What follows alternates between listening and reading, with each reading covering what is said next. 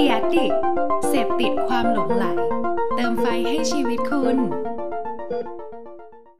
สวัสดีครับ ผมหมีป๋อมสุธรรมธรรมวงศ์สวัสดีครับ ผมหมีต่อพุทธศักดิ์ตันติสุทธิเวชคุณกำลังฟังหมีเรื่องมาเล่า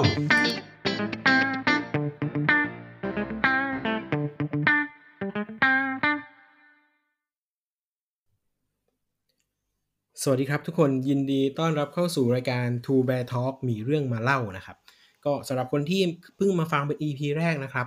เอ่อ Two Bear Talk หรือว่ามีเรื่องมาเล่าเนี่ยเป็นพอดแคสต์ที่พูดถึงเกี่ยวกับ Data แล้วก็ UX นะครับ โดยผมหมีต่อนะครับ ซึ่งจะดูแลคอนเทนต์เกี่ยวกับ Data แล้วก็ host อีกคนหนึ่งคือพี่ป๋อมนะครับ หรือว่าหมีป๋อมที่จะดูแลคอนเทนต์เกี่ยวกับ UX นะครับ ทีนี้จะเห็นได้ว่าจริง ๆ แล้วเวลาเราสัมภาษณ์เนี่ยเราไม่ได้ค่อยมาเป็นคู่เท่าไหร่ เพราะว่า หลังจากช่วงโควิดเป็นต้นมาเนี่ยเราก็สัมภาษณ์กันผ่านออนไลน์ แล้วพอมันเป็น 3 คนเนี่ยมันจังหวะจะโคนไม่ค่อยได้ เพราะว่าเราใช้ระบบที่ใช้เซนแคสนะครับ ซึ่งมันไม่ได้เห็นหน้ากัน ก็เลยคิดว่า โอเค ถ้าเป็นเรื่อง Data ก็เป็นผมสัมภาษณ์กับเกสแล้วก็ถ้าเป็นเรื่อง UX ก็จะเป็นพี่ป๋อมสัมภาษณ์เกสไปเลยนะครับ ก็วันนี้เพราะฉะนั้นได้ยินเสียงผมแบบนี้นะครับ เพราะฉะนั้นวันนี้แน่นอนว่าเป็นเรื่องเกี่ยวกับ Data แน่นอน ซึ่งจริง ๆ แล้วคิดว่าน่าจะเป็นเรื่องที่ วงการธุรกิจกำลังให้ความสนใจ คือเรื่องการเก็บข้อมูล การเก็บ Data ต่างๆ ทีนี้ปกติแล้วเวลาเราพูดถึง Data เนี่ย หลายๆ คนมักจะนึกถึง Data Scientist เนอะแต่ว่ามันมีงานมีคนในวงการแล้วกันที่ค่อนข้างบอกชัดเจนว่าธุรกิจหรือองค์กรในไทยเนี่ย จริง ๆ แล้วไม่ได้ขาด Data Scientist หรือว่าไม่ได้ต้องการ Data Scientist ในปัจจุบันนี้นะครับ ในปัจจุบันนี้คนที่ต้องการคือคนที่บุคคลที่เรียกว่า Data Engineer คือ คนที่คอยเก็บข้อมูลต่างๆ ให้มันเป็นระบบระเบียบ ให้ทีม Business หรือว่าทีม Data อื่นๆเนี่ยสามารถเอาไปใช้งานได้ เป็นคนวางโครงสร้างข้อมูลขององค์กรทั้งหมดเลยนะครับ เพราะฉะนั้นวันนี้นะครับวันนี้ผมจะชวนคนคนหนึ่งที่เรียกว่าเป็นคนที่ช่วยวางโครงสร้างข้อมูลของของหลายที่ของหลายองค์กรแล้ว ยินดีต้อนรับพี่การครับ สวัสดีครับพี่การ สวัสดีครับครับสวัสดีครับ ผมเล่นใหญ่ไปไหมแนะนำใหญ่ไปไหมใหญ่นิอะดหนึ่งใหญ่ไหมครับเอ้ยเขินไม่เขิต้อนงอย่าไปอย่าไปเขินพี่พี่การแนะนำตัวหน่อยครับพี่ ครับก็ขอบคุณต่อนะครับที่เชิญมาก็ครับสวัสดีทุกคนครับ ชื่อการครับผมโอเคตอนนี้ก็ทำงานเป็นตั้งชื่อไดเตอร์ของตัวเองครับ เป็น Data Craftsman โอ้แล้วก็ Data Craftman นะครับ ใช่ แล้วก็เป็น Technical Consultant นะครับ อยู่ร่วมกับกลุ่มชาวออสนะครับชาวออสที่เป็นที่ปรึกเอ๊ะออสนี่เป็นบริษัทที่ปรึกษาไหมครับ หรือว่าเป็นบริษัทอ่าจะว่าอย่างนั้นก็ได้ครับ เป็นคล้ายๆ แนว outsource co delivery แล้วก็ที่ปรึกษาด้วยครับอืมทางด้าก็เป็นบริษัท software พี่รูปใช่ไหมฮะ ใช่ครับ ที่แบบถ้าเกิดใครที่กำลังดูเรื่องเอจายอยู่ก็จะได้ยินชื่อพี่รูปอยู่บ่อยใช่แล้วๆใช่ไหมฮะครับโอเค แล้วแล้วก่อนหน้านี้นะครับ พี่การทำอยู่ที่ออสออสเนี่ยน่าจะไม่ได้นานมากใช่ไหมเท่าที่ผมเข้าใจ เหมือนเพิ่งเพิ่งมาเริ่มใช่ไหมครับใช่ก่อนก่อนหน้านี้บอกได้ไหมฮะ ได้ได้ครับผมก็ถ้าเล่าประวัติสักนิดหนึ่งนะครับอืมก็คืออมอืมเรียนจบปริญญาเอกครับผมที่สถาบันเทคโนโลยีแห่งเอเชีย หรือว่า AIT จะอยู่ที่ข้างๆม.ธรรมศาสตร์รังสิตครับ อ่า ตรงรังสิตนะครับโอเคใช่แล้วก็ใกล้ๆเนคเทคนั่นเองอืมอืมอืมอืมนี่จบมาจบมาเอ่อเป็นสายเรียกผสม ระหว่าง Computer Vision แล้วก็พวก Machine Learning แล้วก็มีเรื่องของ Software Engineer มาด้วยครับผมผสมหอ่าลายสายก็คือหลายอย่างเอ้ดีกรีอะไรครับไปถึงว่าชื่อชื่อดีกรีมัน ชื่อดีกรีคือเอ่อ PhD in Computer Science ครับ อ๋อ ก็คือภาพใหญ่ของคอมพิวเตอร์ไซน์ทั้งหมดอย่างนี้ใช่ไหมฮะอืม ว่าโอเคเรื่องเรื่องงานวิจัยที่ทำก็จะเป็นทางด้านพวกนั้น อืมครับ ทีนี้อันนี้ก็จบมาหลายปีแล้วประมาณเจ็ดปีโอ้โอเค หลังจากจบก็ก็เข้าทำงานที่บริษัทแรกเลยครับ ที่บริษัท Ponto Marketing หรือว่าอืม Ponto Tools นะครับ ตอนนั้นก็ประมาณว่าทำเข้ามาทำซอฟต์แวร์แหละ เราเราชอบเรื่องของซอฟต์แวร์นะทำพวกอืมซอฟต์แวร์เอนจิเนียร์ ตอนนั้นก็อยากใช้ Data ด้วยครับอืมอยากครับทำพวก Machine Learning ด้วย นี่ก็แต่ว่าพอเข้ามาที่บริษัทของ Ponto Marketing เนี่ยครับเขายังไม่ได้มีการทำพวกซอฟต์แวร์เป็นของตัวเอง ยังไม่ได้มี product ยังไม่ได้มีการเก็บข้อมูลอะไรอืมต่างๆ ทีนี้ผมถ้าเข้าไปทำ Data เลย ผมก็ทำไม่ได้เนาะอืมอืมเพอืมว่าไม่มีอะไรเลยครับผมโอเค ก็เลยเข้ามา โอเค เราจะเริ่มสร้างอาณาจักรของเราอืมก็เริ่มพัฒนาซอฟต์แวร์โอเควางโครงซอฟต์แวร์ วางโครง architectureวางโครงพวกอินฟ a าสตรักเจอร์นะครับอืมเพื่อสุดท้ายเนี่ยเราจะแบบดึงเอาข้อมูลพวกนั้นเนี่ย เอามาใช้งานต่อยอดทาง businessอืมมีเป้าหมายประมาณนั้น ก็แปลว่าพูดกันอย่างง่าย ๆ ก็คือเริ่มเริ่มจาก zero เลยเริ่มจากศูนย์เลยสำหรับพี่ครับการผมที่เข้าไปเริ่มเริ่มเรื่อง Data เรื่องของซอฟต์แวร์ของของ Pronto ใช่ไหมฮะ ใช่แล้วอ่าโอเค ถ้าอย่างนั้นผมพอจะเรียกเรียกพี่การเป็น Data Engineer ได้ไหม หรือว่าจริง ๆ แล้วของสิ่งที่พี่การทำมันกว้างกว่านั้น หรือว่าจริงๆเอออันนี้ผมผมไม่ค่อยชัวร์เหมือนกันมันค่อนข้างผสมนะ แต่ว่าอืมอืมอืถ้ามให้เรียกตอนเนี้ยผมผมจะเรียกตัวเองว่าเป็นสายของพวก เอ่อยังไงดี Data Engineer เป็นส่วนใหญ่ดีกว่าตอนเนี้ยก็คือโอเค ถ้าอย่างนั้น ถ้าถ้าอย่างนั้นก็พอพูดได้ว่า Data ว่าว่าพี่การทำงานโซนนี้เป็นหลัก เพราะฉะนั้นถามเลยแล้วกันครับ ถ้าอย่างนั้น Data Engineer เนี่ยคือใคร แล้วก็สำคัญยังไงในในใน Data System หรือว่าในองค์กรนะครับโอทั้งหมเคดเลยได้ครับผมก็ Data Engineer ถ้าให้พูดถึงเนี่ยก็คือเป็น เป็นคนที่ชอบในเรื่องของการวิเคราะห์ข้อมูลด้วยละกัน ชอบในเรื่องของอืม Data มีความสนใจเรื่องของพวก Visualization ด้วย อืม ทีเนี้ยเอ่อถ้าจะเปรียบเทียบกับพวก Data Scientist เนี่ยของ Data Engineer เนี่ยจะมาหนักทางด้าน Software Engineer มากกว่า อืม จะมาดูเรื่องของ เอ่อเรื่องของการพัฒนาซอฟต์แวร์ การ build infrastructure การไหลของข้อมูลต่างๆ การ scale ครับจะมาโฟกัสทางด้านนี้มากกว่าฝั่งของ data scientist อืมหมายถึงว่าเป็นคนวางโครงสร้างข้อมูลในการใช้งานทั้งหมดแหละ ถ้าเกิดเป็น Data Engineer ก็ควรจะเป็นเช่นนั้นใช่ไหมฮะ ใช่ครับผมอ่าหมายหมายถึงว่าองค์กรใดองค์กรหนึ่ง สมมุติถ้าอยากจะทำ Data เนี่ย ถ้าไม่มี Data Engineer ก็คือ ไม่โอเคหรือว่ายังไงบ้างอะก็ตรงนี้ก็จะเป็นความสำคัญของ data engineer ครับ แต่ว่าถ้าอืมถ้าถามว่าแต่ละองค์กรเนี่ยสามารถทำเรื่องของ Data โดยไม่มี Data Engineer ได้ไหม ก็คือได้เหมือนกัน ไม่หมายถึงไม่มีคนที่เป็น low Data Engineer เลยนะครับ อืมอืมอืมอืมสามารถทำได้แต่ว่าอย่างเช่นพวกบริเอ่อบริษัทที่มีแต่ Data Scientist เนี่ย อืม เขาสามารถวิเคราะห์ข้อมูลได้ แต่ว่างานของ Data Scientist เนี่ยแทนที่เขาจะได้วิเคราะห์ข้อมูลอย่างเดียวนะครับแทนถ้าแทนที่จะได้ใช้ข้อมูลเอาไปตอบโจทย์ทาง business งานส่วนใหญ่ของเขาอะมันจะกลายเป็นเรื่องของ Data Engineering ซะมากกว่า โอเค คือแทแทนที่จะได้วิ่งวิ่งไปข้างหน้าในการทำโมเดล ในการวิเคราะห์ข้อมูลในการหา value ใช่จากข้อมูล กลายเป็นว่าจะต้องมาคอยเก็บข้อมูลจัดระเบียบ ทำทำโฟล์ของมันให้มันแบบใช้งานได้อย่างนี้ใช่ไหมครับใช่ครับผมอ๋อหมายความว่าถ้าอย่างนั้นจริง ๆ ถ้าถ้าองค์กรได้ได้ Data Engineer ที่เก่ง ๆ ไปเนี่ย งาน Data มันจะ flow ขึ้นเยอะถูกไหมครับ ใช่ถูกต้องครับมคือโเถ้าถ้าพูดถึงอืมเอ่อเรียกว่า hierarchy of needs อืมเออของ data science ในโลกของ data science ครับก็จะมี hierarchy of needs กัน อืมว่าอืมถ้าใครลองลองไปเสิร์ชคำคำนี้ดูก็ได้ครับ มันจะเห็นอ่าพีระมิด ที่ฐานของพีระมิดเนี่ย มันคือเรื่องของ Data เรื่องของ Data Flow การคลีนข้อมูลอืม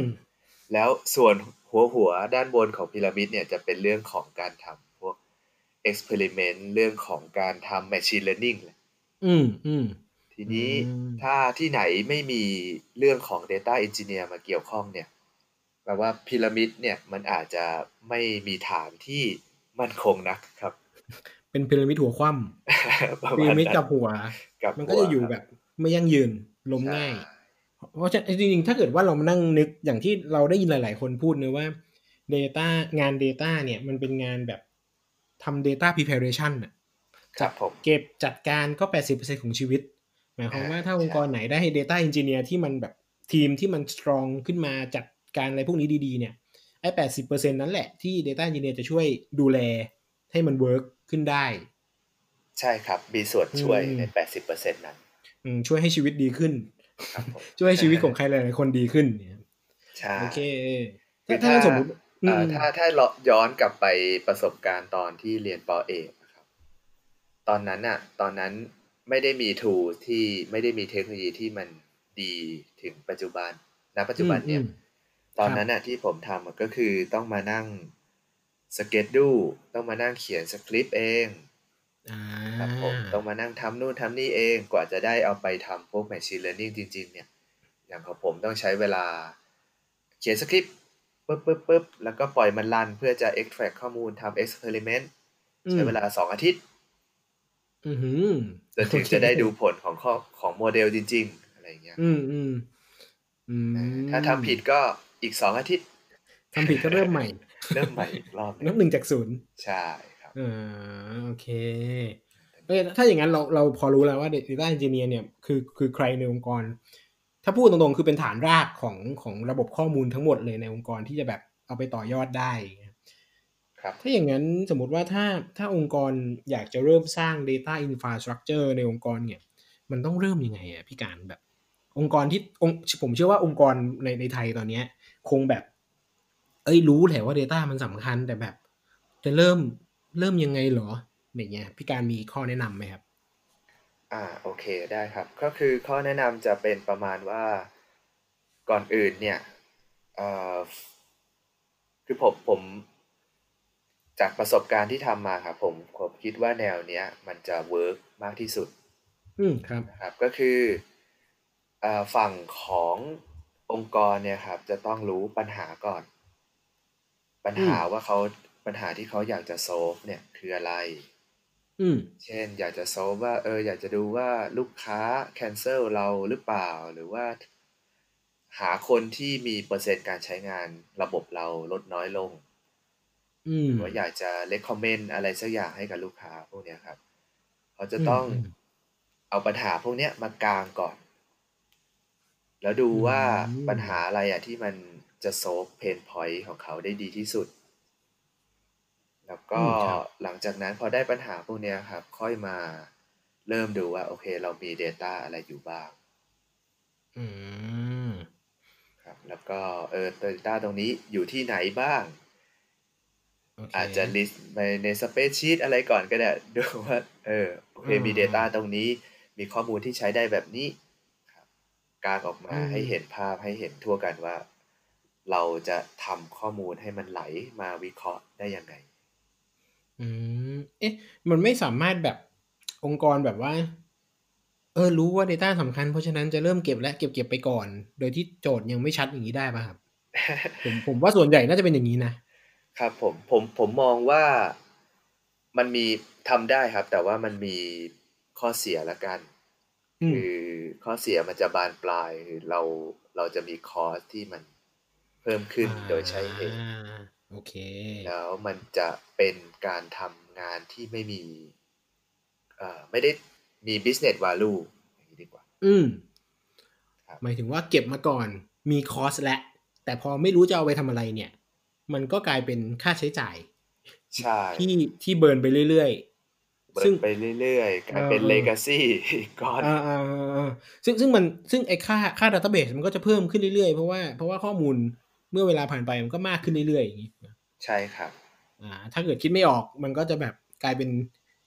กองเงินกองทองที่ไม่ได้ทำอะไรใช่นอนอยู่อย่างนั้น อืมใช่แล้วแล้วสมแล้วถ้าสมมุติว่าเขามีโจทย์แหละครับพี่เอ่อ แบบสี่ข้อในปัจจุบันนี้มีสามโจทย์ที่อยากทำแต่ว่าพอทำไปทำมาปุ๊บมีเพิ่มโจทย์เปลี่ยนโจทย์อะไรอย่างเงี้ยมันในระหว่างทางเนี่ยมันสามารถแบบเกิดเหตุการณ์อย่างนี้ขึ้นได้ไอไองานไองาน Data Engineer เนี่ยมันมันสามารถแบบช่วยเรื่องนี้ได้ไหมครับแบบในในในเดวันเนี่ยมีโจทย์น้อยแหละข้อสองข้อ แต่พอองค์กรมันใหญ่ขึ้นอะไรเงี้ยแล้วแล้วมีโจทย์เพิ่มอย่างเงี้ยมันต้องทำยังไงครับอ๋อโอเค อันเนี้ยเอ่อ ผมโยงอย่างนี้ดีกว่า คือเรื่องของ Data หรือเรื่องของการทำ Data Engineer เนี่ย มันจะอืมผูกแยกกันยากระหว่างเรื่องของซอฟต์แวร์ การพัฒนาซอฟต์แวร์ การ build อืมเอ่อ tools ขึ้นมาด้วยนะคอ่าครับครับ การที่เราจะทำยังไงให้มันสามารถปรับเปลี่ยนได้เร็ว ไม่ใช่เร็วแบบว่า วันนี้ตั้งโจทย์มาพรุ่งนี้เปลี่ยนโจทย์อันนี้ก็เร็วเกินไป โอเคโอเค อันนี้อันนี้ดุไปนิดนึงดุไปนิดนึงครับหนึ่งไปนิดนึงโอเค ก็อาจจะมีช่วงเวลาระยะเวลาสักระยะหนึ่งอย่างเช่นอาทิตย์ หรือว่าสองอาทิตย์หรือหนึ่งเดือนอย่างเงี้ยครับอืมเออ มันจะเป็นช่วงเวลาที่เราสามารถที่จะทำอะไรสักอย่างหนึ่งมาเพื่อพ o ู f ว่ามันจะ work หรือไม่ work ก่อนได้อืมครับผมซึ่งอาจจะเป็นคุณอาจจะไม่ต้องนึกถึงระบบ Big Data ใหญ่ ๆ อาจจะใช้หลักการแบบโอเค ดึง Data มาสักนิด อย่างน้อยได้ลอง ดูว่าเออมันจะ work หรือไม่ work ได้ลอง test กับ Data ได้ลอง test กับสิ่งที่เราคิด test ไอเดียพวกเนี้ยครับ อืมเออแล้วเราก็ค่อยดูวัดจากผลตรงนั้นนะว่า เออ มันควรต่อยอดหรือไม่ต่อยอดดีอ่าหมายความว่าจริงๆแล้วเด ตัว Data Engineer เอง ซึ่งเป็นผู้เป็นผู้พัฒนาตัว Structure ตัวซอฟต์แวร์เนี่ยก็ก็ต้องมีมีการคิดเผื่อไว้สำหรับการเทสสิ่งใหม่ ๆ อยู่ด้วยถูกไหมครับ ในการวางโครงสร้างตั้งแต่แบบวันแรกๆอะไรเงี้ยใช่ใช่ครับ เรื่องเรื่องนี้ก็ค่อนข้างจำเป็นก็คือไม่ใช่ว่า สักแต่ว่าบิวไปแล้วเดี๋ยวมันก็อ่าโยนอ่าทิ้งอะไรเงี้ยเราต้องคิดถึงอ่าเรื่องของการ maintain ไว้ในระดับหนึ่งด้วย อ่า หมายความว่าจริง ๆ คงไม่ใช่เป็น skill แค่แบบทำให้มันเสร็จนะวันเนี้ยแต่ต้องพอเข้าใจ พอพอเดาอนาคตได้นิดหน่อยว่าแบบมันจะมีความเปลี่ยนแปลงเกิดขึ้นยังไงบ้างอย่างนี้ป่ะครับ ใช่ครับผมอืมก็ต้องแสดงว่าก็ต้องเข้าใจองค์กรแล้วก็ business ในระในระดับหนึ่งเหมือนกัน ใช่ครับ ไม่ไม่ใช่ว่าเดอืมครับ ควรควรจะทำงานร่วมกับพวก business พวก data อืม scientist ด้วย เพราะว่าเดาว่ามีหลายคนที่คิดว่าพอเป็น Data Engineer ซึ่งในระบบใน System เนี่ยก็คือจะอยู่ Back End ที่สุดอยู่หลังบ้านที่สุด แล้วบางคนอาจจะคิดว่าอืมจะไม่เกี่ยวข้องกับ Business เลย มันคงไม่ใช่ใช่ไหมพี่ ก็คือแบบ มันก็ต้องเข้าใจ Business ด้วยเพื่อจะได้วาง road road map ของตัว Structure ได้ถูก ใช่ อันนี้อันนี้ถูกต้องครับ คืออมผมผมเคยทำมาทั้งสองแบบ แบบที่ แบบที่ไม่สนใจ business เลย เราอยากทำเอามันอืมอ่าโอเค อ่าพอทำเอามันเนี่ยมันมันกลายเป็น เออ เราพอถึงในระดับหนึ่งแล้วเรา เรากลับมามองตัวเองว่าเราทำทำไมวะอะไรเงี้ยอ่าอ่าอ่าเออ มันก็ได้ความรู้ดีนะ แต่ว่าอ่าอ่ามันมันไม่ได้สร้างวาลูอะไร อืมโอเคครับ ซึ่งทางที่เราจะทำให้ตัวเราเองอะมัน motivate ในการสร้าง value เรื่อยๆ ก็คือทำให้มันตอบโจทย์ทาง business ให้ได้ อืมอืม โอเค แปลว่า แปลว่าสำคัญทุกอย่าง พอในโลกของชีวิตจริง ทุกอย่างมันก็ business หมด ใช่ อืม โอเค เอ๊ะอันงั้นผมถามเพิ่มอีกนิดนึงครับพี่งาน สมมุติว่ามีโจทย์ละ มีโจทย์ที่แบบ อยากจะทำและ และโจทย์ชัดด้วยหมายถึงว่า corporate นะครับ step ต่อมาที่ที่ทาง Data Engineer ต้องทำในองค์กรคืออะไรครับ แบบ step ที่หนึ่งเมื่อกี้ zero คือ step ศูนย์คือ understand business problem ใช่ไหมครับแบบเข้าใจปัญหาทางธุรกิจ step ที่หนึ่งนะครับแบบโอเค จะจะเริ่ม action ละเขาต้องทำอะไรครับ โอเค จะเริ่ม action ทีนี้ต้องมาดูอืมเริ่มดูแล้วว่าเอ่อ use case เป็นยังไง การใช้งาน การที่เราจะตอบคำถามอะเราจะเอา Data มายังไง Data มีลักษณะแบบไหน อืม อ่า พวกนี้มันจะดูประกอบกันหลายเรื่องครับผม อืม ใช้หลักๆก็ tool อืมแบบครับไหนทำสคริปต์แบบไหนอะไรเริ่มมาดูแล้วอ่าเริ่มมาวางโครงว่า Data เราจะไหลไปทางไหน ครับ อืมอืมอืมโอเค ก็คือไปวางวาง flow ทั้งหมดตั้งแต่ collect จนถึง user ปลายทางถูกไหมครับใช่ว่าจะเก็บยังไงไหลยังไง ใช่แบบ end to end คือปกติแล้วอะงานตรงเนี้ยมันมันจะไม่ไม่แบบมองปุ๊บแล้วรู้ปั๊บ ครับว่า Data อืมอยู่ตรงไหน ถ้าเราไม่ได้สร้างระบบมาตั้งแต่แรกด้วยมือเราเองเนาะอืมอืมอืมอืมเออแล้วระบบพวกเนี้ย มันมันจะไม่ได้มีระบบเดียวครับอ่าโอเคมันจะมีหลาย ๆ ระบบอย่างน้อยแต่ละบริษัทเนี่ยเอออย่างน้อยแบบสี่ห้าระบบแล้วหมายถึงว่าแต่ละแผนกก็จะแบบ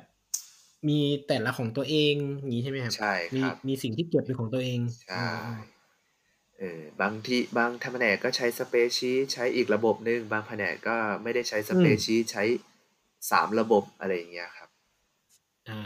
โอเค เข้าใจต้แล้อวงมารีวิวกันอืมแล้วก็พยายามที่จะแบบ ผมผมมักจะมองอย่างนี้คือปัญหาหนึ่งที่ Data Engineer จะต้อง solve ก็คือการที่เราจะทลายไซโลของ Data ทิ้ง อืมครับ อืม เนื่องจากว่าเรามีระบบหลายระบบเนอะ Data ก็จะมีอยู่หลายที่ หลายอืมแอปพลิเคชัน แต่ละแอปพลิเคชันเนี่ยมันก็จะมีไซโลของมันอืมอืมอืมเออประเด็นเวลาที่เราจะเอาข้อมูลมาวิเคราะห์ได้เนี่ย มันไม่ได้ใช้แค่ระบบเดียว มันมีการ interact กันหลายระบบ อืม เราก็ต้องมีหน้าที่ที่จะพังทลายไซโลพวกนี้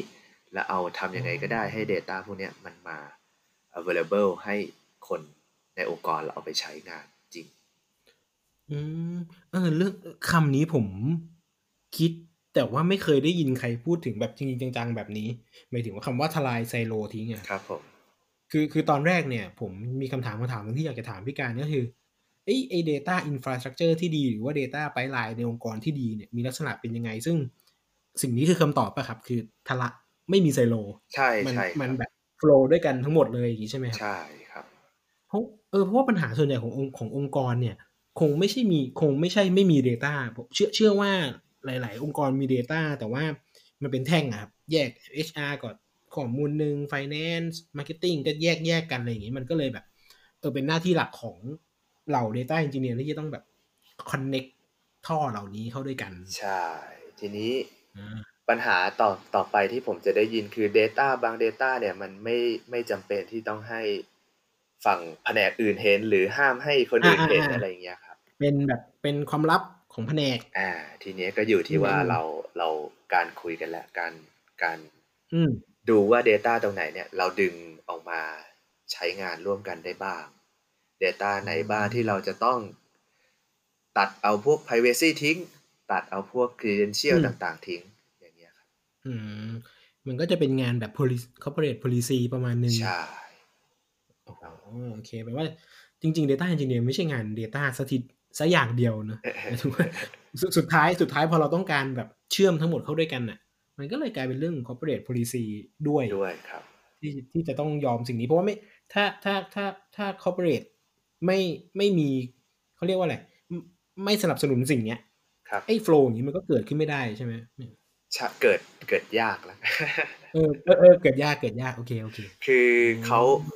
เราจะต้องทำให้เขาเชื่อใจก่อนว่า Data ที่เขาจะได้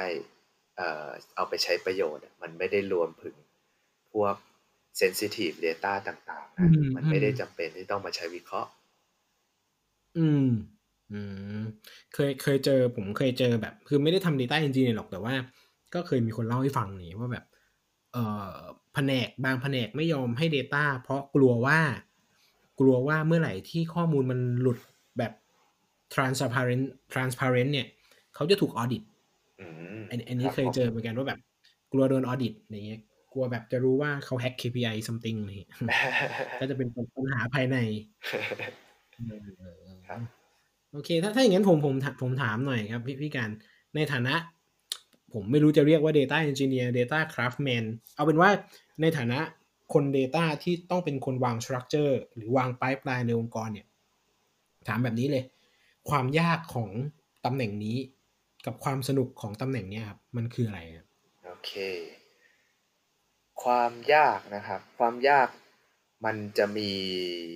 เรื่องของการสร้างขึ้นมาเนี่ยแหละ จริง ๆ การอืมการที่เราเอ่อมีมีหลายมุมเดี๋ยวนะมีมีหลายส่วนและกันความยากคือมีทั้งในองค์กรเนี่ยจะมีเรื่องทีมเรื่องคนเนาะแล้วก็มีเรื่องของ ความ complexity ของระบบนะครับอืมเรื่องคนเนี่ยแน่นอนเราก็ต้อง collaborate กันคุยกันให้เข้าใจว่าเอ่อเป้าหมายขององค์กรเนี่ยคุณจะได้ประโยชน์มากกว่า คุณจะเสียประโยชน์นะ มันจะมี innovation เกิดขึ้น business มันจะไปได้เร็วกว่านะครับกว่าที่เรามาห่วงอืมข้อมูลกันตรงเนี้ยในองค์กรจะต้องเชื่อใจกันค่อนข้างสูงอืครับมผม ยกตัวอย่างอย่างเช่น Facebook อย่างเงี้ย Facebook เออผมเชื่อว่าคนในองค์กรเนี่ยเขาสามารถดูข้อมูลที่ค่อนข้างได้เยอะครับ แต่ว่าแต่ละทีมเขาทำอะไร แต่ละคนเขาทำอะไรอยู่อืมครับผมอืมเออข้อมูลที่เป็น credential ก็ควรจะเป็น credential หรือข้อมูลที่ภายใน Facebook เนี่ย เนื่องจากเขาอยากทำให้คนข้างในเขา trust กันเนาะเขาก็จะมีออกกฎว่า ห้ามเอาของใน Facebook ออกมาพูดอะไรเงี้ยก็จะทำให้คนข้างในเขามี trust ในระดับหนึ่งว่า Data เขาจะปลอดภัยนะ โอเค อย่างอย่างน้อยคือ อยู่ภายในองค์กร ใช่ครับผมใช้ใช้งานกันภายในองค์กร ใช่ อืมอืมอืมอันนี้ก็เรื่องคือเรื่องทีมก็จะมีหลายหลายส่วน ทีนี้ถ้ามาเรื่องของ complexity ของระบบเนี่ย มันก็จะมีนั่นแหละครับ การดึงข้อมูลของแต่ละระบบเนี่ยมัน ก็จะแตกต่างกัน ระบบหนึ่งอาจจะดึงโดยวิธีหนึ่งอีกระบบหนึ่งโดยดึงอีกวิธีหนึ่งอืมแล้วก็เรื่องของการสเกลเรื่องของการดูโหลดอืมอืมอืโหลมดของข้อมูลอย่างเงี้ยครับ คืออย่างเช่นการที่เราดึงข้อมูลอะถ้าเราไม่ได้worry หรือไม่ได้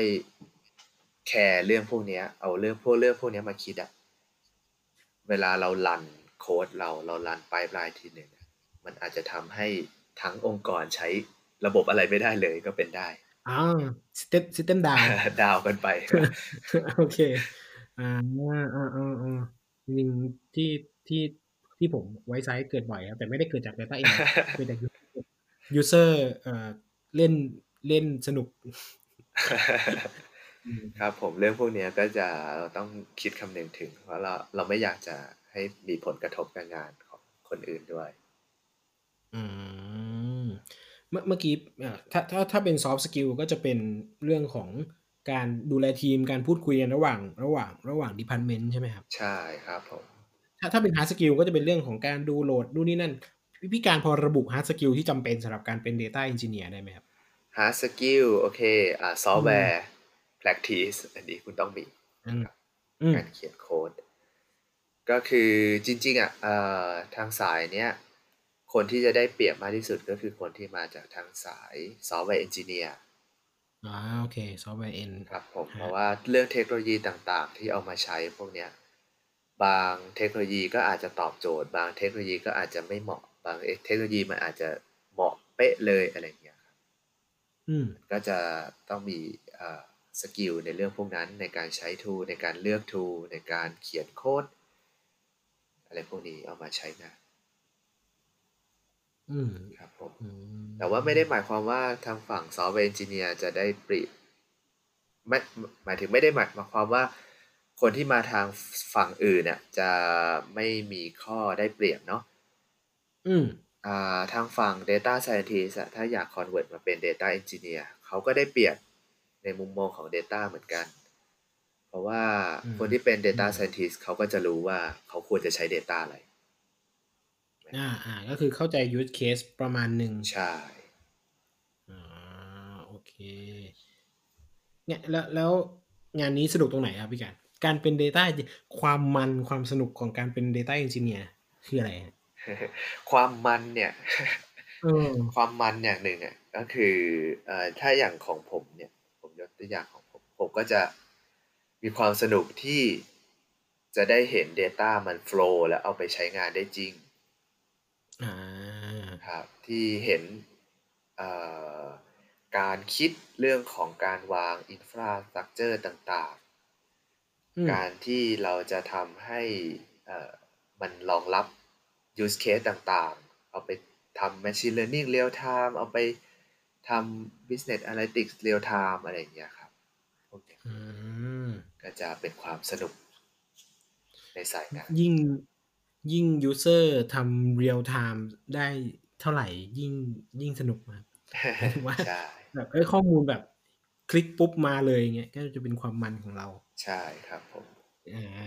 โอเคก็มีเรื่อง cost ไหมครับ เรื่อง cost ที่ต้องดูนี่เรื่อง cost ใช่ครับ อันนี้ก็เรื่องเป็นเรื่องน่าปวดหัวเหมือนกันโอเคเป็น challenge เป็นถือเป็น challenge challenge เออเออเออ ที่เวลาที่เราเออเราเราสักแต่ว่าจะเอาเทคโนโลยีดีๆ มาใช้แบบเท่ๆเลยตั้งคลัสเตอร์ทั้ง Kubernetes อะไรอย่างเงี้ย ก็ต้องมดูด้วยว่า เฮ้ย มันเกินไปหรือเปล่า โอเค กับอืมเลเวล complexity ของเราอะไรอย่างเงี้ยครับ ทีมเราไหวไหม ไม่ใช่ว่า เฮ้ย เรา เราเราบ้าไปคนเดียวเนี่ย เราเรา power อยู่คนเดียว ตั้ง Kubernetes อืม cluster มา แต่ทั้งทีมเนี่ย ดูแลไม่ไหวมีงานอื่นอยู่ Kubernetes ก็เราก็จะตายเหมือนกันเออเพราะฉะนั้นมันมันต้องคิดทั้งโฟล์ตั้งแต่แบบเทคโนโลยีที่ใช้ในการเก็บ maintenance use case ที่มันเกิดขึ้น ใช่ครับเพราะเพราะมันดูมันดูเป็น system จริงเอ้ยมันดูเป็นคนที่ที่ต้องวางรากฐาน มันก็เลยต้องคิดให้ครอบคลุมมาก ๆ ในทุก ๆ ด้าน ใช่นั่นแหละใช่ คือพวกเรื่องพวกเนี้ยอืมเอ่อ อาจจะไม่ต้องคิดตั้งแต่แรกครับ ค่อยๆแก้ไปอืมได้อืมอ่าโอเค แต่ว่าต้องมี mindset พวกนี้อยู่ ใช่ครับผมอืม เพราะว่า เพราะว่าเข้าเข้าใจว่าจริง ๆ อย่างที่ออฟฟิศเนี่ยครับมันก็มีที่ออฟฟิศผมนะกว่าจะเลือกได้แต่ละเทคโนโลยีครับว่าโอเคจะเก็บ Data เซตนี้ไว้ที่อันไหนอันไหน จะอินทิเกรตยังไงเขาก็ปวดหัวกันหนักหนาสาหัสเหมือนกันเห็นอยู่เลยว่าในแต่ละวันเนี่ยโอ้โหปวดหัวในการเลือกเทคโนโลยีมาใช้ครับ แต่โดยภาพรวม Data Engineer ถ้ามีเงินหมายถึงว่าถ้ามีเงิน ทุกอย่างจะจะทุกอย่างจะมันจะทำได้ใช่อยู่ที่ว่าอยู่ที่ว่า use case หรือว่า business value คุณคุ้มค่าหรือเปล่าที่จะทำถูกไหมพี่ถูกต้องครับถ้าอย่างนั้นอ่าเพราะว่าจริงๆเทคเทคโนโลยีมันก็ล้ำมากแล้วป่ะครับแบบในปัจจุบันอะไรอย่างเงี้ยเอ่อ ล้ำมากเลยครับ เทคโนโลยีเดี๋ยวนี้ก็คือผมผมมองว่าน่าจะ solve ได้ทุกปัญหาเนาะอยู่ที่ว่าเราจะเลือกเอาอะไรมาใช้อืมอืมหมายหมายความว่าจริง ๆ แล้ว ถ้าองค์กรไหนอยากจะลงทุนเนี่ย จริง ๆ ไม่ค่อยน่ากลัวเท่าไหร่และ มันน่าจะทำได้โดยหลักการเหลือแค่เรื่อง optimize cost กับ value ให้มัน balance กัน ใช่ ใช่แล้ว อ่า โอเคอืมอ๋ออ๋ออ๋อ ที่ดูที่ดูเป็นลำไงบากจริง ๆ ก็คือองค์กรที่อาจจะมี budget ที่จำกัด อืม อันเนี้ยเราก็ต้องเลือกดีๆ หน่อยว่าเทคโนโลยีไหนที่อืมเราพอใช้ได้ปัจจุบันอ่าก็ challenge หน่อย challenge หน่อยครับ โอเค ถ้าถ้าถ้าอย่างนั้นสมมุติว่าแบบ เอ่อน้องๆที่ฟังอยู่สักคนหนึ่งรู้สึกว่าอยากเป็น Data Engineer อยากเป็น Data Engineer นะครับผม คุณสมบัติของ Data Engineer ที่ดี พูดอย่างนี้ได้ไหมนะ เออ คุณสมบัติของ Data Engineer ที่เราบอกที่ที่ที่ดีอะครับเขาควรมีคุณสมบัติยังไงบ้าง เมื่อกี้มี soft skill มี hard skill บางอย่าง มีอย่างอื่นอีกไหมครับ ที่รู้สึกว่าเอ้ย ถ้าถ้าคุณอยากเป็นแบบ Data Engineer ที่ดีอะนี่คือสิ่งสำคัญอืมจริงๆอยากเน้นเรื่อง soft skill อีกรอบเนี่ยครับ คือ อืม มันมันผมมองว่ามันจะเป็นสกิลหนึ่งที่ทำให้คุณไปได้ไกลกว่าคนอื่นแล้ว แล้วทำให้อืมอืมอืมเราเป็น Data Engineer ที่ดี แล้วมีคนอยากต้องการตัวมากอืมเรื่องการ communication เรื่องการสื่อสาร เรื่องการเอ่อ present สิ่งที่อยู่ในหัวอืมเราออกมาอะไรอย่างเงี้ยครับ อืมอืมผมผมว่าคำคำนี้ของพี่การมันแบบตอบทุกอย่างเลยอะคือเรามีหน้าที่ Data ไม่ใช่ไม่ใช่เราหมายถึงว่า Data Engineer Data Engineer มีหน้าที่ทะลวงไซโล ใช่ครับผม ถ้าถ้าเรามี key นี้อยู่ในหัว เราจะพอนึกออกว่าเราต้องทำอะไรบ้าง เช่นแบบ ถ้าเราอยากจะทะลวงแผนกหนึ่งอะมันก็ต้องการแบบการ present เพื่อ convince ว่าการทำแบบนี้มันสำคัญ ต้องเข้าไปพูดคุยต้องเยอะแยะมากมายเลย เพื่อที่จะเจาะท่อให้มันแบบ flow ใช่ถูกต้อง เออผมผมรู้สึกว่าเป็น key concept ที่ที่สำคัญมากสำหรับการเป็น Data Engineer คือแบบคือคือก่อนหน้าเนี้ย ผมก็อ่านแหละอ่านแบบ Data Engineer คืออะไรนู่นนี่วาง Structure วาง Flow ก็โอเคเข้าใจ แต่พอพี่การย้ำว่าเฮ้ยมันไม่ใช่แค่วาง Structure แต่มันคือการแบบทะลวง Flow พวกเนี้ยเออเออผมแบบเหมือนฉลาดขึ้นเลยรู้สึกว่าเออนี่แหละนี่มันมันมันเป็นแบบเมนเมนจ็อบอะมันคือคอที่สุดและของการแบบการเป็น Data Engineer ที่ในองค์กรอะไรเงี้ยครับผเอมอทำยังไงให้มันโฟล์อะไรเงี้ยอืมโอเคครับ และและถ้าองค์กรหนึ่งองค์กรสักองค์กรหนึ่งอยากจะจ้าง Data Engineer ตอนนี้เขาจะทำแล้วเขารู้ เรื่องพวกนี้จากพอดแคสต์นี้แล้วครับเขาจะไปเริ่มจ้าง Data Engineer เนี่ยเขาเลือกคนยังไงดีพี่ บอกได้ไหม คือทุกวันเนี้ยเอ่อคนที่ตอดใส่ว่าตัวเองเป็น Data Engineer เนี่ย เหมือนเป็น Data Scientist เหมือนเป็น Data Analyst เนี่ย น่าจะเยอะมากเลย แต่ถ้าถ้าองค์กรจะเริ่มจ้าง Data Engineer คนแรกเนี่ยเขาควรเลือกจากอะไรหรือหรือเลือกคนแบบไหนครับอืมโอเคอ่าถ้าถ้าสมมุติว่าตัด เรื่อง soft skill ไปเราจะสกรีนคนอย่างเงี้ยครับ สกรีนจากอืมพวกดิซูเม่อะไรพวกเนี้ยอืมเบื้องต้นอาจจะดูเอ่อ skill พื้นฐานก่อน ครับว่ามาทางด้านไหนที่ด้านไหนคือยังไงย่างเช่นเอ่อจบสายอะไรมา มีความสนใจแบบไหนอ่าโอเคอืมครับ อันเนี้ยดูได้เบื้องต้น เพราะว่าอย่างน้อยอะโอเค เราเราเริ่มอุ่นใจแล้วว่า เขาสนใจในเรื่องของเทคโนโลยีนะเขาอืมสนใจในเรื่องของการพัฒนาซอฟต์แวร์ให้ดี การทำ tools ที่ดี อืมครับต่อไปก็คืออาจจะต้องดูเรื่องของสิ่งที่เขาทำดีกว่าอืมคือสายของ Data Engineer ครับ ผมมองว่ามันจะมีบางอย่างแตกต่างจากสายอื่นบ้าง เช่น เอ่อถ้าเรามีเรื่องของถ้าสมมติว่าเรื่องของ Certificate แล้วกัน เรื่องของ Certificate เนี่ย มันอาจจะไม่ได้ทำงานของ Data Engineer จริงๆนะอาจจะเรียนเรียนมาโอเค แล้วลองใช้ tool ตามตามที่เวิร์กช็อปนั้นทำครับ อืมครับ ทีนี้เรื่องพวกเนี้ยบางที use case ของ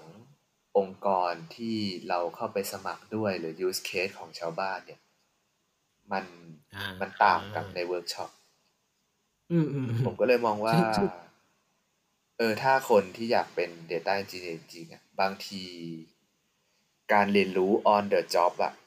มันค่อนข้างสำคัญอืมการดูโอเค practice ของบริษัทอื่น ๆมา แล้วเอามา apply ได้เนี่ย ก็ สำคัญมากดีกว่าครับอืมอืมหมายหมายความว่าจริง ๆ ถ้าองค์กรจะมีคำถามเพื่อเลือกคนที่เหมาะจริง ๆอะก็เอา use case นั่นแหละ มาเป็นโจทย์ ใช่ หรือว่าเอาเนี่ยแหละปัญหาขององค์กรเราเออเนี่ยตอนเนี้ยเจออยู่แบบเนี้ยจะทำยังไง ใช่ใช่ใช่นะเยี่ยมเลยเพราะเออเพราะเพราะว่าอย่างผมเวลาสัมภาษณ์ผมก็เอางานจริงให้ดูเอออยากรู้เหมือนกันไงว่าแบบใน practice เพราะว่าจริง ๆ ไม่ว่าจะเป็น data engineer data analyst data scientist เนี่ย จริง ๆ พื้นฐานเขาก็จะใกล้ใกล้เคียงกัน เพราะว่าเรียนมาด้วยตำราที่ใกล้เคียงกัน ใช่แล้ว มันก็แต่ว่ามันจะมี specialist อะไรบางอย่างที่เขาจะแตกต่างกันใช่ไหมใช่ครับ data เออเออก็ก็ถามเอาโจทย์เราแหละไปถามเอาโจทย์ขององค์กรไป recheck อืมว่าเป็นยังไงบ้าง ตรงนี้ดีมากเลยอืมคือผมได้ยินมาจากต้าของ Skooldio เหมือนกันครับวิโรจน์ใช่ใช่ครับต้าวิโรจน์เนี่ยแหละ ก็คือเขาเอาอืมโจทย์ในองค์กรให้ โจทย์ที่เขาเจอของ Data อืม Engineer เนี่ยก็ยิ่งดีเลยครับ คือเราบอกไปเลยว่า Data เราเป็นอย่างสมมติเขา Wisesight เป็น Social Listening Social Data อืม Social เนี่ยถ้าเราอยากจะเอา Data พวกเนี้ยมาวิเคราะห์คุณจะออกแบบยังไง หรือว่าถ้าเราเออมีมันอะไรนะ ปัญหาของ Wisesight scale หรือว่าเกลครับเหมือน Data มีแต่ขยะอะไรอย่างเงี้ย fluctuate Data มัน fluctuate แบบบางวันมันแบบ มีดราม่าขึ้นมามันก็แบบบรูมอ่า แบบนั้นเนี่ยเราอยู่ดีสเกลยังไงต้องเก็บ Data ให้หมด ไม่อยากเก็บย้อนหลังอย่างเงี้ยครับเออเออเออเออเออโจทย์จริงล้วนครับๆอื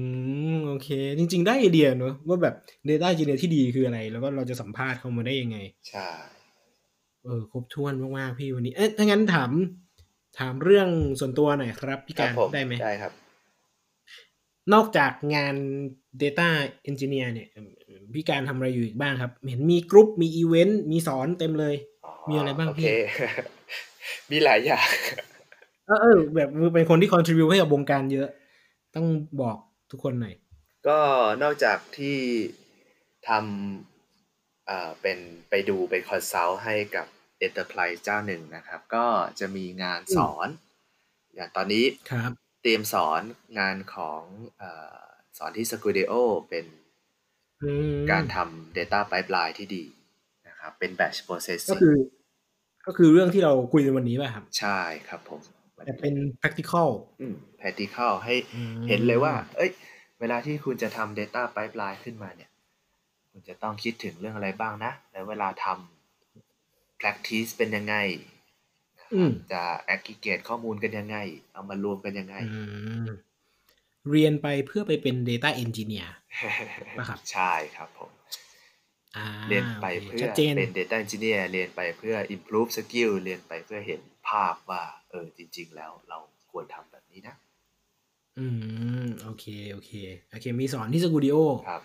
มีงานอื่น ๆ อีกทำพวก community ก็คือ Data Council อืม เป็น community ที่ผมขอชื่อมาจากเอ่อ Data Council ที่อเมริกา อืม ครับ เพราะว่าเมื่อก่อนนะครับ เมื่อก่อนผมเห็นว่าการจัด meet up เรื่องของ data science อะไรเงี้ย มันจะเป็นเรื่องของ business เป็นส่วนใหญ่ พูดกันถึง AI แต่ว่า พอเราเข้าไป meet up อะเราไม่ได้เราไม่ได้รู้เลยว่าเขาทำยังไง อ่าอ่าอ่าเราเหมือนพูด ไป use ฟัง case กันเป็นหลัก use case เป็นหลักไป ไปฟังเขาขายฝันอะไรเงี้ยครับโอเค แต่ว่าเดี๋ยวเออเดี๋ยวครับนี้เดี๋ยวนี้ไม่มีแล้วเนาะครับ เดี๋ยวนี้คนอืมก็จะผม prefer technical ไม่รู้ไม่รู้ผมจะว่าคนต่อเห็นเปล่าเห็นผมผมว่ามีมีทั้งคู่ครับ แต่ว่าต่อให้เป็นงาน business เองก็ก็ลึกขึ้นอ๋อดีเพราะว่า เพราะว่าคนรู้มากขึ้นเนี่ยหมายถึงว่า คนที่ไปฟังเขาก็เข้าใจมากขึ้น เหมือนเหมือน มันเกินมันเลย stage ของการแบบ เป็น buzzword แล้วอะหรือหรือมันยังเป็น buzz อยู่ไม่รู้นะครับแต่แต่ถ้าถ้าเท่าที่ผมรู้คือ มันเลย stage ของการเป็น buzz buzzword ประมาณนึงแหละอืมคนที่ไปคือแบบ expect อะไรที่มันสูงกว่านั้นแหละ ก็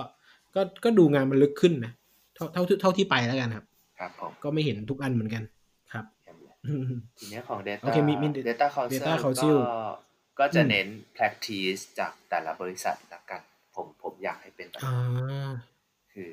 ตอนนี้เป็นแชร์เป็นกลุ่มอยู่บน Facebook ใช่ไหมใช่ครับผม meet up ติดโควิดก็เลย พักไว้ก่อนเงาเงาๆหน่อยเหงาช่วงนี้ครับมิดอัพใดๆอืมจริงมีทมีมีอีกไหมำมีทำเพจ data เอง Thailand ด้วยครับอ๋อแต่ว่าเป็นเพจอาจจะเอามาประกาศข่าวเฉยๆอะไรเงี้ยอ๋อมีทำวิดีโอด้วยสองคลิป สอนนะครับทำสอนใช่ทำไหมเป็นวิดีโอหรือว่าสั้นๆเนี่ยแหละครับ สอนว่าอะไรคืออะไรอื ลองม เข้าไปสืบ ๆ กันได้ โอเค Data in Thailand นะครับ ครับผม มี มีไหมพี่โหตอนนี้แบบมีเพจ มีกลุ่มมีสอนเต็มเลย จริงก็จะมี มีอยากทำอะไรพวกเนี้ยครับ เรื่องของการที่จะไป consult เรื่อง Data มีงานวิจัยด้วยที่ทำกับอ่าเอ่อทางฝั่งทันตแพทย์ ธรรมศาสตร์ อะไรอย่างเงี้ยครับ โอ้ นี่ก็จะเป็นเป็นงานสาย academic แบบเอ่อ ลองพวกโมเดลจะพวกเอา deep learning มาใช้ด้วยอะไรอย่างเงี้ยนิดๆหน่อยโอ้น่าสนใจมากครับถ้ามันเสร็จแล้วพี่มาเอามามาแชร์อีกรอบได้ไหมครับๆได้ได้ครับผม แต่ว่าไม่รู้เนี่ยคนตอจะนเป็นไงตอนเนี้ยอยากคุยกับแบบแมชชีนคนที่เป็น Data Science หรือว่า Data People สายการแพทย์สาธารณสุขมากเลยอะแต่ว่า ไม่รู้จักใครเลย อ๋อโอเคได้ครับโอเคโอเคได้พี่พี่การพี่การมีอะไรอยากฝาก น้องๆ ทิ้งท้ายเนอะไว้หน่อยไหมครับสำหรับคนที่สนใจ Data Engineer หรือว่าฝากถึงองค์กรที่ต้องการจะเริ่มทำข้อมูล เก็บข้อมูลในองค์กรอะไรเงี้ยครับโอเค ก็สำหรับน้องๆครับที่ที่อยากมาลองทางสาย Data Engineer อะไรเงี้ย ก็ยังไงดี ฝึกฝึกฝึกฝึกเออ practice เนอะ practice ครับผมดู use case ของคนอื่นเยอะๆครับ อืม เออดู Data ที่เราอยากจะทำ อะไรอย่างเงี้ยครับ เพราะว่ามันเป็นสายที่เรา ต้องคลุกคลีกับ Data แล้วก็คลุกคลีกับเทคโนโลยีจะเป็นส่วนใหญ่ อืมอืมถ้าชอบตรงนี้ ก็คือยินดีครับ แล้วก็ ผมว่ามัน มันจะอยู่ต่อกับเราตลอดไป เพราะว่าทุกวันนี้ก็ ทุก บริษัททุกที่ก็จะพยายาม dive ด้วย Data เอา Data มาใช้อืมอืมให้เป็นประโยชจริน์งเนาะเราจะไม่เถียงกันลอยๆ และเราจะตอบด้วยเอา Data มา test กันเลยว่า อันนี้ work อันนี้ไม่ work อะไรอย่างเงี้ยอืมอืมเพราะฉะนั้นก็ยาวไป เป็นวิชาชีพที่อยู่ได้อีกนาน ใช่ครับผม น่าจะไม่โดน disrupt ง่ายๆ ถ้าเรียนรู้อยู่ตลอด ใช่แล้วถูกต้องอืมอืมอืมอืม ฝั่งองค์กรล่ะครับพี่ฝั่งมีไหมองค์กมีรอะไรอยากฝากฝั่งองค์กรถ้าถ้าอยากจะเริ่มกลับมาดูเงี้ยครับ ก็ ลองดูก่อนว่า เออ Data ที่เรามีอยู่ มันอยู่ที่ไหนบ้างเนาะทำพวก Data อืม Discovery อย่างเงี้ยครับ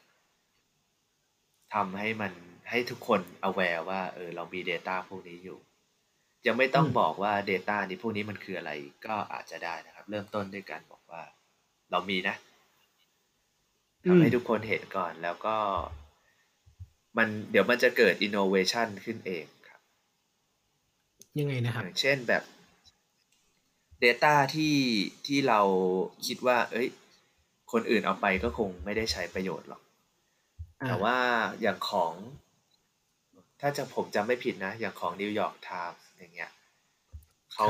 เขาก็ Open Data เลยถูกไหม